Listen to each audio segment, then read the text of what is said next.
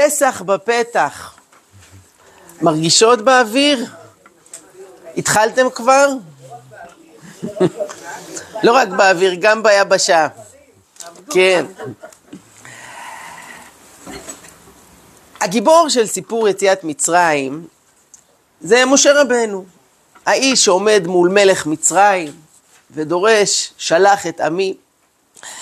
אבל לצידו של משה עומדות כמה נשים יקרות, שבלעדיהם אולי לא היה לנו אפילו את משה.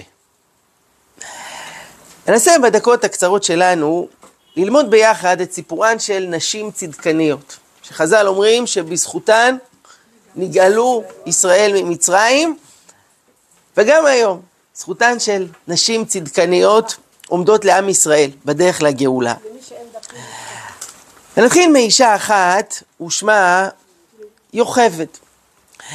שהיא חיה בתקופה מאוד קשה לאימהות. יש גזרה איומה ונוראה, כל הבן הילוד, היאורה תשליכו.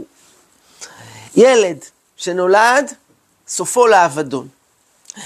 איזה אומץ אישה צריכה בשביל להחליט להביא ילד לעולם בתקופה כזו. והאמת היא שלאורך ההיסטוריה היו לנו עוד מצבים כאלו. רק לפני כמה עשרות שנים, בגרמניה הנאצית, עוד לפני שהתחילה השואה, היהודים אז הרגישו שאסון מתקרב. מי יודע מה יהיה איתנו, מה יעלה בגורלנו, ולהמשיך לחיות, להמשיך להביא ילדים לעולם בתקופה כזו, צריך הרבה אומץ, הרבה אמונה. יש שו"תים ששרדו מימי השואה, שעוסקים בשאלות של טבילה בכל מיני מצבים קשים, ומה נעשה, ואין פה מקווה, וסכנת נפשות לצאת ולטבול. רואים איך נשים המשיכו בכל מחיר לעשות הכל כדי לשמור על הטהרה ולהמשיך להביא חיים לעולם. וכנראה יש משהו בנפש של אישה יהודייה שמרגישה את השליחות הזו שאני צריכה להמשיך את עם ישראל, להמשיך להביא חיים גם כנגד הכל. אני רוצה לספר לכם אה, סיפור מהשנים האחרונות. זוג שאני מכיר אישית, שהיה קשיים להיכנס להיריון, והאישה הלכה לרופא, והוא אמר לה, יש בעיה, זה לא יעבוד, אין מה לעשות, לא, לא היו לכם עוד ילדים.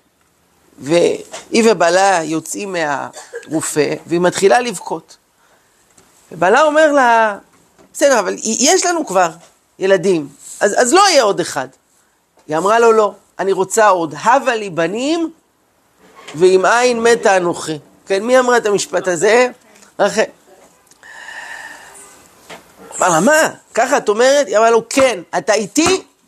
הוא אמר לה, טוב, אני איתך. והם הלכו, עשו כל מיני בירורים, התייעצו עם הרב אלימלך פירר, מה אפשר לעשות. בסופו של דבר הגיעו לאיזה רופא, יש איזו פרוצדורה ניתוחית מסובכת, שיכולה להחזיר את המערכת לתפקודה, ויש בזה סיכונים, והתייעצו עם כל מיני רבנים. התשובה הייתה, זאת החלטה שלכם, אם אתם עושים את זה או לא. והם היו בוועדת רופאים, הרופאים שאלו, כמה ילדים כבר יש לכם? אמרו שמונה. אמרה, בסדר, אנחנו רוצים עוד אחד. קיצור, היא נכנסה לניתוח, ובעקבות זה אה, יצא מהניתוח, הרופא אמר, עכשיו השתפר המצב, יש 50 אחוז סיכוי להיכנס להיריון. היא אמרה לו, מה צריך בשביל שיהיה 100 אחוז? הוא אמר לעשות את זה עוד פעם. היא נכנסה עוד פעם לניתוח בהרדמה מלאה, ויצא ממנו, וזכו להיכנס להיריון, ונולד הילד התשיעי. אחרי שנה הגיע שוב לרופא לבדיקה, והוא אמר לה, המערכת שוב חזרה להיות כמו קודם, לא עובד, לא, לא יהיה עוד ילדים. טוב, מה צריך בשביל שזה יקרה? הוא אמר, צריך שוב ניתוח. נכנסה עוד פעם, פעם השלישית. יצאה, רופא בודק, הוא אומר, יש עכשיו 50 אחוז סיכוי. מה צריך בשביל שיהיה 100?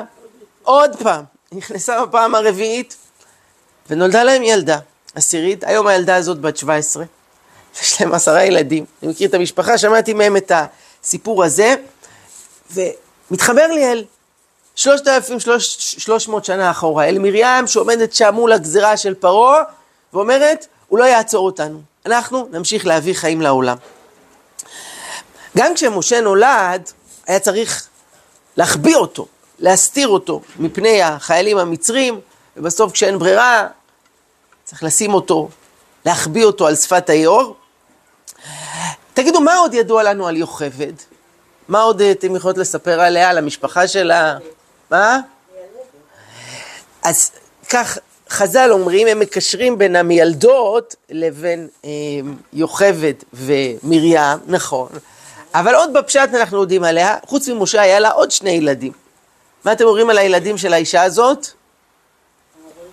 אחד אחד, אה?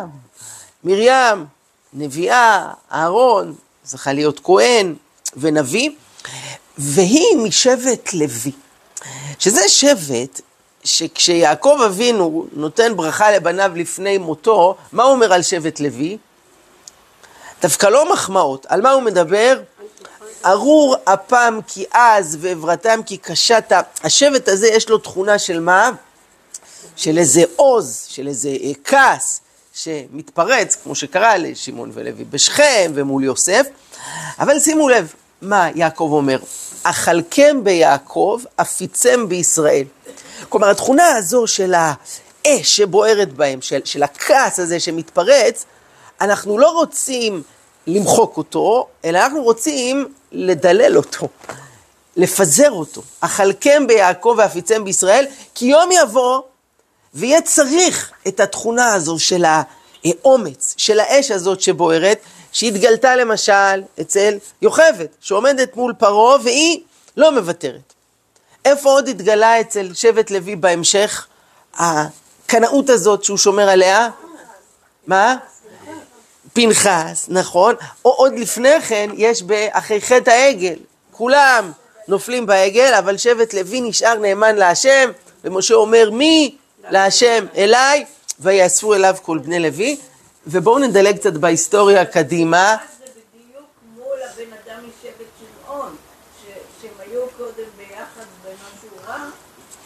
נכון, זה מעניין שפה שמעון, גם כששמעון הולך לאיבוד, לוי ממשיך לשמור. אה, עוד מקרה, באמצע תקופת בית שני, שקם כהן גדול, חשמונאי ובניו, מה זה הסיפור הזה? זה הסיפור של חנוכה, שמי קם שם כנגד היוונים? שוב, שבט לוי, כלומר רואים שהאש הזאת שבוערת בו, היא הייתה חשובה, והיה צריך לשמור אותה בשביל המקומות הנכונים.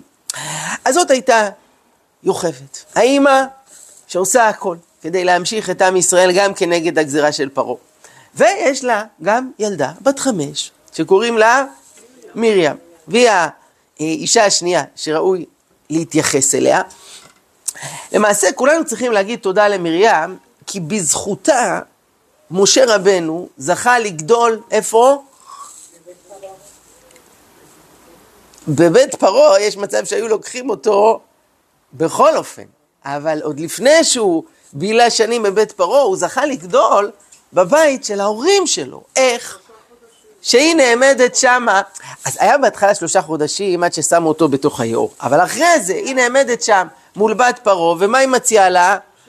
היא תביא לה איזה מיינקת מן העבריות, ואז בת פרעה נותנת אותה לאימא של משה, ומשלמת לה, שזה רבות מחשבות בלב השבצת השם היא תקום. אז אתם יודעים, פרעה גוזר שיזרקו את כל הילדים ליאור, היהודים. בסוף הוא יגדל אותו בבית שלו, אבל עוד לפני כן הוא ישלם לאימא שלו מכספי הארמון על מה? שהיא תניק את הילד שלה. קדוש ברוך הוא, בסופו של דבר צוחק מי שצוחק אחרון, אבל פה יש את הקרדיט למרים. תחשבו, ילדה בת חמש, נאמנת מול נסיכת מצרים, ומציעה לה הצעות, את רוצה שאני אסדר לך אה, קומבינות, יש לנו קשרים, אני אדר, מה? בזכות זה משה גדל בבית של ההורים שלו כמה שנים, עד שהביאו אותו אל ארמון פרעה, והייתה לזה חשיבות גדולה. איך משה יום אחד ויגדל אל אחיו, אה, ויגדל ויצא אל אחיו וירא בסבלותם. איך הוא ידע בכלל שהם אחים שלו? מה פתאום היה אכפת לו מהם? התשובה היא, כי הוא גדל בבית של ההורים שלו כמה שנים, זכה לספוג שם את ההתחלה, את החינוך, את ההבנה, את הזהות. אחרי זה, גם כשהוא הוחזר לגדול אצל בת פרעה, אבל הוא ידע מי הוא ומה הוא. וכל זה בזכות מי? בזכות מרים. אותה ילדה בת חמש, אבל זה יותר מזה. זה לא רק העמידה מול בת פרעה, זה עוד לפני כן, עמידה מול אבא שלה, כשלמעשה על פי חז"ל בזכות זה נולד משה. למה? אז תראו בדף שלפניכם במקור השני, עמרם גדול הדור היה. כיוון שראה שאמר פרעה כל הבן הילוד, אמר לשווא אנו עמלים. אנחנו נתאמץ פה להביא תינוקות לעולם ואז יהרגו אותם. בשביל מה? חבל, בואו נוותר. עמד וגירש את אשתו. עמדו כולן וגירשו את נשותיהן. אמרה לו ביתו, ותחשבו, הילדה בת חמש בקושי. אבא, גזירתך קשה משל פרעה. שפרעה לא גזר אלא על הזכרים, ואתה גוזר על הזכרים ועל הנקבות. כן, אם בכלל כולם יגרשו את נשותיהם, אז כלום לא יהיה, לא בנים, לא בנות. פרעה לא גזר אלא בעולם הזה, אתה גזרת בעולם הזה ובעולם הבא. כלומר, אם יש תינוק שנולד, אז גם אם הוא ייזרק ליאור, אבל הוא הולך לגן עדן. אבל אם בכלל הוא לא ייוולד מלכתחילה, אז כלום לא יהיה לו. פרעה רשע הוא, ספק מתקיימת גזירתו, ספק אינו מתקיימת. אתה צדיק וגזירתך מתקיימת. עמד עמרם והחזיר את אשתו, עמדו כולם והחזירו את נשותיהם. וכל זה בזכות ילדה בת חמש, צריך להגיד גם שבחו של אביה, יש הרבה מבוגרים שכשזה ילדה בת חמש תבוא לתת להם עצות, מה הם יעשו? לכי צחקי בבובות. בואו, אני גדול הדור, אני יודע, אבל הייתה לו ענווה, והוא הקשיב, והוא, אה, והוא שמע לה. והאמונה הזו שהייתה למרים כבר אז, שהיא אומרת לו, אבא, עם ישראל צריך להמשיך. פרעה גזר, אנחנו, כן, היא לא הייתה יכולה להגיד עברנו את פרעה, נעבור גם את זה, אבל היא אמרה, אנחנו עוד נעבור את פרעה, ונעבור גם את הכל, אסור לעצור, חייבים להמשיך הלאה, והאמונה הזו, היכולת לראות למרחוק, רואים את זה בהמשך, אחרי קריעת ים סוף, כתוב, ותצאנה כל הנשים אחריה בתופים ובמחולות. ושואלים, מאיפה היה להם מדבר תופים? אומרים חז"ל, כשמרים דאגה לקחת, כי היא אמרה, אנחנו בטוחים, הקדוש ברוך הוא יעשה לנו ניסים, אנחנו נרצה לשיר שירה, קחו תופים. זה לא מובן מאליו, הרי כשיוצאים למדבר, יש דרך ארוכה, מה לוקחים? את המינימום הנצרך, נכון? לוקחים קצת מים, לוקחים קצת אוכל, לוקחים טיפה בגדים, לא לוקחים פסנתר, לוקחים תופים, לוקחים רק את... אבל תופים צריך! כי אנחנו עוד נרצה להלל להשם בכל העוצמה, זאת מרים. שכבר אז במצרים היה לה את האמונה, אנחנו הולכים לראות אה, ניסים, והאמונה הזו זה דבר שהתבלט במרים, אבל הוא התאפיין בעם ישראל. כשמשה, אז בסנה, אומר לקדוש ברוך הוא, ואין לא יאמינו לי. אומר לו הקדוש ברוך הוא, אל תדבר ככה על הילדים שלי. עם ישראל הם מאמינים בני מאמינים. זוכר, לפני שהגענו בפתח תקווה, היינו גרים בשוהם. זה איזה שכונת וילות.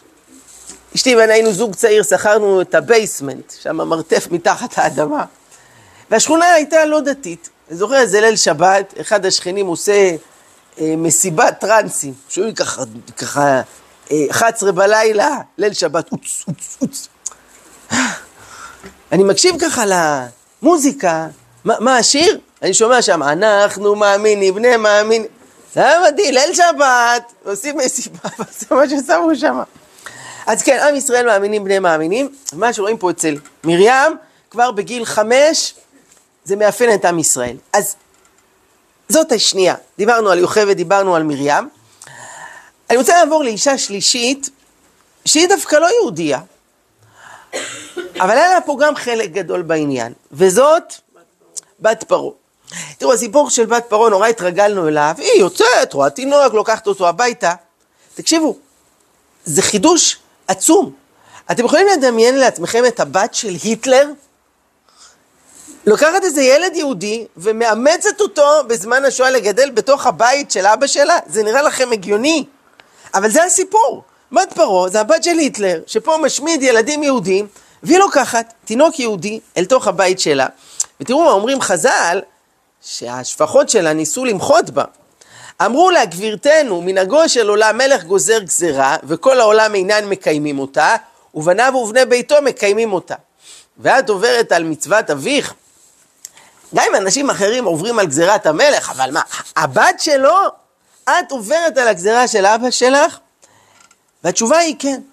ובת פרעה מלמדת אותנו שבן אדם צריך לזכור את צלם אלוקים שבו, את המצפון שבו, את הנשמה שבו, וגם אם הוא הבן, לא עלינו, של פרעה או של היטלר, זה לא יכול להצדיק שום דבר. הוא צריך להיות נאמן לאמת ולמוסר ולצדק, וזה מה אה, שעשתה אה, בת פרעה, והיא זכתה שהשם של אולי היהודי הגדול ביותר בהיסטוריה, היא נתנה.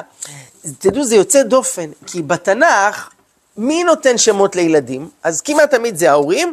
פה ושם יש שם שאלוקים נתן לילד. הוא אמר, תקרא לו ישמעאל, תקרא לו אה, ידידיה. זה יוצא דופן. פה זה מישהו זר, שהוא נותן שם של ילד, וזה אה, הפך להיות ה... זה הפך להיות השם. וחז"ל אומרים, תראו במקור הבא, ותקרא שמו משה, מכאן אתה למד שכרן של גומלי חסדים.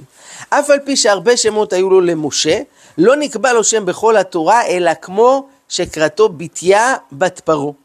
ואף הקדוש ברוך הוא לא קראהו בשם אחר. המדרש רומז, היו לו עוד שמות, רואים גם בספר דברי הימים, שזה לא היה השם היחיד שלו. אבל מה נשאר? משה, מוזס. זה השם שנשאר לדורות עולם, בזכות הבת של היטלר, שגמלה חסדים, שמסרה את הנפש למענו. ויש גם מקום להתבונן בשם שלו, כי על פניו זה לא השם הנכון. הרי למה היא קראה לו משה? כי מן המים משיתיהו, כי אני משיתי אותו מן המים. לפי זה, איך היה צריך לקרוא לו? משוי. נכון, כי משו אותו מן המים. מה, מה זה משה? משה זה כאילו שהוא משה מישהו אחר, אבל הסיפור היה שמשו אותו, לא.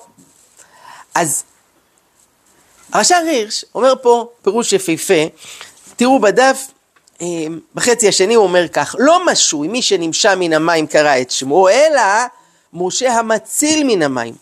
אולי בא זה לרמוז על מגמת החינוך שהעניקה הנסיכה לבנה המאומץ, והרושם העמוק שעיצב את אופיו משחר ילדותו.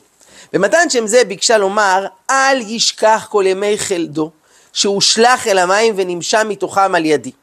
על כן יהיה כל ימיו בעל לב רך, וקשוב לייסורי הזולת, ויהיה נכון תמיד להיות מושיע בעת צרה, להיות משה. ועוד שמו העברי יעלו על ליבו תמיד את מוצאו. אין זאת, כי הנסיכה נועצה באמו, כיצד להביע רעיון זה בשפת עבר. לולא כן הייתה קוראת לו שם מצרי. בכל אלה ניכרת אצילות הנפש של מי שהצילה את משה. הוא אומר פה שני דברים על השם. א', היא רצתה להגיד לו מסר לכל החיים. אתה תמיד תהיה, מה תהיה? משה. כל פעם שאתה תראה מישהו בצרה, תראה עם בצרה, אל תעמוד מנגד. תהיה משה, תציל אותו. ובאמת, ביום הראשון שיוצא מהארמון, הוא רק גדל, ורואה איש מצרי מכה איש עברי, מה הוא עושה? הוא משה אותו. ובהמשך הוא משה את עם ישראל. אם נרצה לסכם במילה אחת, מה עשה משה בעולם? הוא היה משה, נכון? עכשיו, הוא אומר לא רק זה, היא נתנה כבוד לאימא שלו והתייעצה איתה כשהיא קראה לו את השם. כי משה זה בעברית, זה לא במצרית. שמעתי שבמצרית המובן של המילה הזאת זה ילד. טוב, אז אולי ילד. אבל המשמעות העמוקה יותר זה משה, אומר, התייעצה עם אמא שלו. כי היא רצתה שיהיה לו שם שקשור לזהות, למורשת שלו, אז למרות שהיא גידלה אותו בארמון פרעה, היה חשוב לה שהילד הזה ידע שמה הוא? יהודי. יהודי. אמ, חז"ל אומרים שהיא זכתה והיא קיבלה שם מיוחד בזכות זה שהיא אימצה את משה ונתנה לו שם. בספר שמות לא כתוב מה השם שלה, בת פרעה. בת פרעה. אבל בספר דברי הימים היא מכונה בתיה. מה זה בתיה? בת השם. תראו, אומר המדרש, אמר לה הקדוש ברוך הוא לבתיה בת פרעה, משה לא היה בנך וקראתו בנך, אף את לא בתי ואני קורא אותך בתי, שנאמר אלה בני בתיה בת השם. כן, את אימצת את משה, אז אני מאמץ אותך. ואת תהיי, אה, תהיי הבת שלי. אמ, ואולי בת פרעה הייתה פה הראשונה מבין חסידי אומות העולם. אנחנו יודעים שכל הצרות והרדיפות, כמה פגעו בנו, כמה הרגו בנו, ופה ושם היה ניצוצות של אור בתוך כל החושך, של גויים שסיכנו את עצמם ומסרו את הנפש בשביל להציל אה, יהודים, והנה אה, הראשונה, שהיא אולי נתנה אה, השראה לכולם, אה, אחד המפורסמים ביניהם, אה, זה היה ראול ולנברג, אה, השוודי, אה, שהוא היה בן למשפחה של תעשיינים בשוודיה, הממשלה שם שלחה אותו זה היה כבר לקראת סוף המלחמה לנסות לפעול ולעשות, והאיש הזה, כמה שהממשלה נתנה לו, הוא הלך עוד עשרה צעדים קדימה, והוא היה, אה, הקים מערכת של אה, ייצור של מסמכים אה, חתומים. הגרמנים, הם היו מאוד יקים כאלה, מסמכים היה מאוד חשוב להם. הם לא תמיד הבינו מה כתוב בהם, אבל קודם ראו יש פה מסמך עם חותמות וכולי, וראול ולנברג, הוא היה עולה לפעמים אל הרכבת, שהלכו לקחת יהודים למחנות השמדה והוא היה מחלק להם אה, כל מיני מסמכים שחלקם היו אמיתיים, חלקם היו סתם, ואחרי זה הוא היה יורד וצועק על הקצין הגרמני, מה זה? מעלים פה אנשים עם אה, אשרה של ממשלת שוודיה, איך אתם עושים דבר כזה? איפה זה? מה? עוצרים את הרכבת, היו מורידים את האנשים, הוא הצליח להציל אה, אלפים, אלפים, מדברים על סדר גודל של 20 או 30 אלף איש. סופו בעולם הזה היה טרגי שהרוסים עצרו אותו אחרי המלחמה ולא נודע גורלו. אני, אני מכיר איזה עיתונאי אה, ישראלי שהוסיף לשם שלו את השם אה, ראול, אני חושב שקראו לו עקיבא, עקיבא ראול, אה, לכבד את זכרו של אותו אה, חסיד אומות העולם, והכל מתחיל ממי? מבת פרעה. הבת של היטלר, שמראה אבא אמר מה שאמר, אבל יש את המצפון, יש את האמת, יש את המוסר, ואני לא אשתף עם זה פעולה. אה, בואו נעבור אל האישה הרביעית, הזמן קצר. אז אם דיברנו על יוכבד, אימא שלו, על מרים אחותו, על בתיה בת פרעה, אימא שלו המאמצת, אה, מה אתם יודעות לספר על אשתו? ציפורה. אה, למרות שהיא מדיינית, היא הולכת עם משה ומסכימה להצטרף איתו בדרך חזרה למצרים, ולמעשה ציפורה גם מצילה את החיים של משה. מתי זה היה? אז מתואר שכשמשה עם שני הילדים, הקדוש ברוך הוא מתגלה אליו, אומר לו צריך לחזור למצרים, יש לך שליחות, הוא יוצא לדרך עם אשתו ובניו, ואז הכתוב אומר כך, ויהי בדרך במלון, ברוך אתה אדוני אלוהים מלך העולם שהכל נהיה מדברו. ויפגשהו השם ויבקש המיתו. זאת פרשייה מאוד מסתורית. מה קרה שהשליח הגדול הוציא את עם ישראל, כמה דקות אחרי זה פתאום השם מבקש המיתו, מה היה שם? לא ניכנס לזה, נושא לשיעור שלם, אבל כן רואים שזה משהו שקשור לברית מילה. למה? כתוב, ותיקח ציפורת צור, ותכרות את עורלת בנה, ותגע לרגלה, ותאמר כי חתן דמים אתה לי, וירף ממנו אז אמרה חתן דמים למולות. אומר פה רש"י, המלאך נעשה כמין נחש, ובולעו מראשו ועד ירחיו, וחוזר ובולעו מרגליו ועד אותו מקום. הבינה ציפורה שבשביל המילה הוא. כלומר, הופיע פה איזה נחש, מפלצת כזה, שהולך לטרוף את משה, והוא כל פעם טרף אותו עד אותו מקום של המילה. היא הבינה שפה העניין, וזה קשור לזה שהיה עיכוב בברית המילה של הבן שלהם. מה היא עושה? לוקחת צור ו... עושה מילה לבן, ובזה היא עוצרת את אותו מלאך משחית ומצילה את, את בעלה. ואומרים על דרך הרמז שהמילה ציפורה, צדי פ' ו' ר' מורכבת משתי מילים, צור ופה. שזה למעשה שני הדברים שמשה היה לו איזה נקודת תורפה בהם, ובאה הציפורה ומה היא עשתה? השלימה אותו. אה, הראשון זה צור, הוא לא עשה את ברית המילה, ואז היא לקחה צור ומלה את הבן. פה, מה אתם יכולים להגיד על הפה של משה? שהיה כבד פה וכבד לשון. וציפורה, אה, ציפורים, מה הן עושות כל הזמן? מצייצות ומצפצפות. לפעמים יש אה, עץ כזה, ש... אה, לפנות ערב לקראת השקיעה, מתאספות שם איזה אלף ציפורים, מספרות מה להם היום, אל תשאלו איפה הייתי, מה הלכתי, קניתי וזה, לטוויטר, מכירות, הרשת החברתית, קוראים לזה, כן, טוויט זה לצייץ, למה לצייץ? כי לצייץ, כן. אנחנו חיים היום בעידן שאומרים נשיא ארצות הברית צייץ, פתאום אתה מגלה שהוא ציפור בכלל. אז הצפצוף, ציפור היא, הפה, הפה, מצפצפת, מצייצת, מדברת, וזה בדיוק החולשה של משה, שהיה כבד פה וכבד לשון. אולי יש בזה ללמד שבין בני זוג, הרעיון של עזר כנגדו, זה עזר מתוך זה שהיא כנגדו. כלומר, דווקא מצד זה ש... האישה היא, היא לא כמו בעלה, היא שונה ממנו, והוא שונה ממנה, אז בזה יש את העזר. אם זה היה עתק הדבק, אותו דבר פעמיים, אז זה לא היה טוב. אבל דווקא כנגדו הוא עוזר, הוא גם מעצבן. יש גם ויכוחים וחיכוכים בגלל הדבר הזה, אבל זה יוצר פה איזה איזון, אי הצור והפה, ציפורה, שמשלים כאן את משה רבנו. אז זה היה האישה הרביעית, ציפורה. נשארו לנו עוד שתי נשים אחרונות, שהן מאוד מעניינות, מכנים אותן שפרה ופועה, המיילדות העבריות. מי הם היו? אז כל ילד בגן יודע לומר מי הם היו? זה יוכבד ומרים. רק שבפסוקים זה לא כתוב. יש יוכבד ומרים, ויש אה, המיילדות העבריות, שם האחת שפרה ושם השני תפועה. והמפרשים נחלקו האם הם היו מצריות או יהודיות. יש מי שאומר שהם היו מצריות. תגידו, רגע, אז מה הכוונה המיילדות העבריות? אז הכוונה היא המיילדות את העבריות, של העבריות, וההיגיון בזה שיותר מסתבר שכשפרעה רוצה להטיל עליהם את הציווי להרוג את הילדים היהודים, מי יותר הגיוני שהוא יטיל עליו את המלאכה? את יהודיות או מצריות? מצריות, מצריות.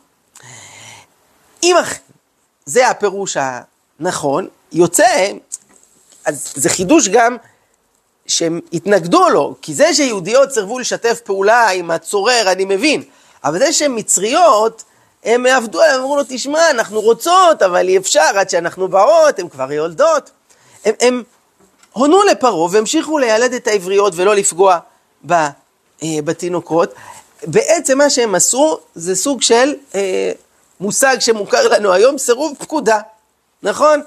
הוא נתן להם פקודה להרוג את הילדים היהודיים, והם אה, סירבו לפקודה הזאת, הם עשו את זה בחוכמה, אבל כן?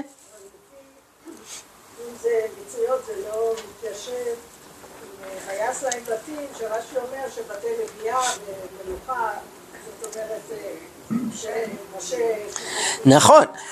אז רואים שרש"י, הוא הלך בדרך שהן היו יהודיות, ואז יכול להיות יוכבד ומרים, אבל אה, אחרים, אה, למשל אה, אברבנאל ושד"ל, שמואל רבי שמואל דוד לוצטו, אז הם מסבירים שזה היה מצריות. ואז בעצם מתחדש פה מושג שאנחנו פוגשים אותו בהמשך לאורך ההיסטוריה, שזה אדם שמסרב למלא פקודה שהיא בלתי אה, מוסרית, בלתי חוקית בעליל, יש אה, מכנים את זה במשפט הבינלאומי, יש פשע נגד האנושות, ופקודה כזאת אדם צריך להגיד, לא מוכן למלא. כשבשנת 1946 היה בנירנברג שבגרמניה משפט וכל מיני פושעים נאצים הועמדו שם לדין, אז מה הייתה הטענה שלהם? אמרו, אנחנו היינו חיילים, אנחנו קיבלנו פקודה, מה נעשה? חייל ממלא פקודות. ומה אנחנו אומרים כנגד זה? שיש פקודות שחייל צריך לסרב למלא, זה פקודה. מה? כן, פקודה שהיא בלתי חוקית בעליל, שהיא אה, לא מוסרית, כמו פקודה כזאת שזה רצח של אה, חפים מפשע, ומה ש... אה, אז, אז פה התחדש באמת המושג הזה לדורות עולם, אה, אנחנו כן רואים, ויעש להם בתים. אז אה, לפי פירוש של רש"י, זה על הצד שזה יהודיות, אבל גם אם היו מצריות, הקדוש ברוך הוא גמל להם. והתורה פה הולכת בדרכה שאדם שעושה טוב, בסופו של דבר, הקדוש ברוך הוא יגמול לו, ואדם שעושה רע, הקדוש ברוך הוא ישלם לו. לפעמים זה לא מיד, לפעמים זה ייקח זמן, אבל בסופו של דבר יש פה טוב ויש פה צדק, שזו תפיסה יהודית והיא שונה למשל מהטרגדיה היוונית. יש אה, מחזה, מחזה בשם אה, אנטיגונה, מאת אה, סופוקלס, שהיה גדול מחזאי יוון, חי במאה החמישית לפני הספירה. כשאני הייתי בתיכון אז למדו את זה לבגרות. אז אני לא מעודכן מה קורה היום, אבל שם המלך אוסר עליה לקבור את אה, את אה, אח שלה, והיא לא מקשיבה לציווי המלך, והיא אה, קוברת את, את אח שלה, ובסוף היא משלמת על זה בחייה, והיא תולה את עצמה, ואהוב ליבה הוא שם קץ לחייה, ואימא שלו, קיצור, טרגדיה יוונית במיטבה. כולם מתים, שום צדק, גם מי שעושה טוב בסוף מקבל רע, זה לא התפיסה היהודית. ויעש להם בתים. הקדוש ברוך הוא גומל ומשלם, ואם לא בעולם הזה, אז בעולם הבא, יש צדק בסופו של דבר. אז ראינו פה, אם אני מסכם, שש נשים צדקניות. רובן יהודיות, אבל לא כולן. יש פה תקווה, צלם אלוקים שבאדם, גם הבת של היטלר יכולה להיות חסידת אומות העולם, וגם מילדות מצריות, אם נלך לפי הפירוש הזה, יכולות לקבל את ההחלטה הנכונה ולהתנגד אה, לציווי של המלך, בוודאי כשמדובר בנשים יהודיות. חז"ל אומרים שהגברים היהודים נפלו לא פעם, אבל מי שהצליח להחזיק ולהיות נאמן זה הנשים. רואים את זה למשל בחטא העגל, שאנשים אה, אה, לא נפלו, רואים את זה בחטא המרגלים, שאנשים אה, לא אה, נפלו. יש פירוש של הכלי יקר, שהוא אומר, שלח לך אנשים. הקדוש ברוך הוא אומר למשה, אתה רוצה לשלוח מרגלים לארץ? והכלי יקר, הוא עושה שם דיוק, הוא אומר, שלח לך אנשים. אם אתה שואל אותי, משה, עדיף שתשלח נשים. כי אז השליחות תעבור כמו שצריך. אתה רוצה דווקא גברים? שלח גברים, אבל אני לא אחראי לתוצאות. משה שלח גברים. מה היה בסוף? הוציאו דיבת הארץ, ואנשים היו אוהבות את הארץ, כן, רואים אחרי זה אצל בנות צלופחד, שהם רצו נחלה בארץ, הגברים פה הם אה, פישלו אה, בעניין הזה.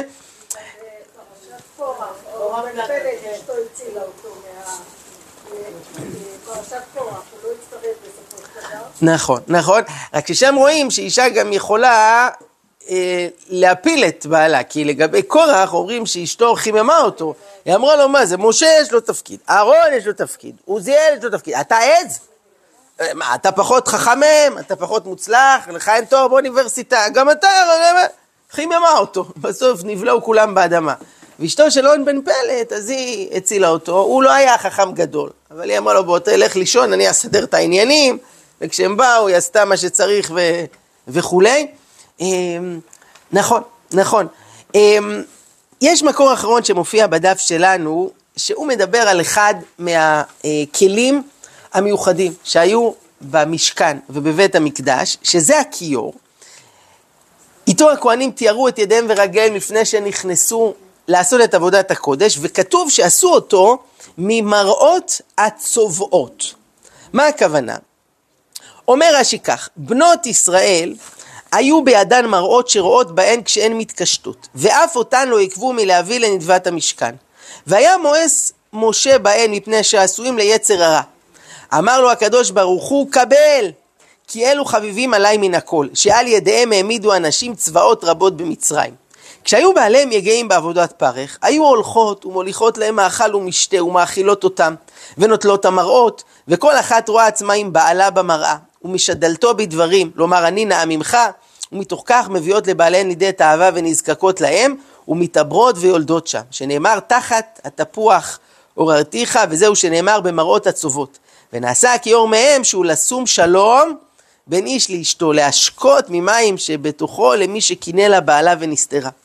אומרים חז"ל, שכשבני ישראל היו במצרים, הגברים היו גמורים, מיואשים, אין להם כוח לכלום, רק ללכת לישון, איכשהו לקום מחר, לשרוד. ומי שחשב על המשך הקיום של עם ישראל ועל העתיד, זה היה אנשים שעוררו את הגברים ונתנו בהם כוח והביאו ילדים לעולם, ומזה עשו את הכיור שהשתמשו בו אחרי זה בשביל גם לתאר אישה לבעלה, להסיר את החשד, להטיל אה, שלום בית.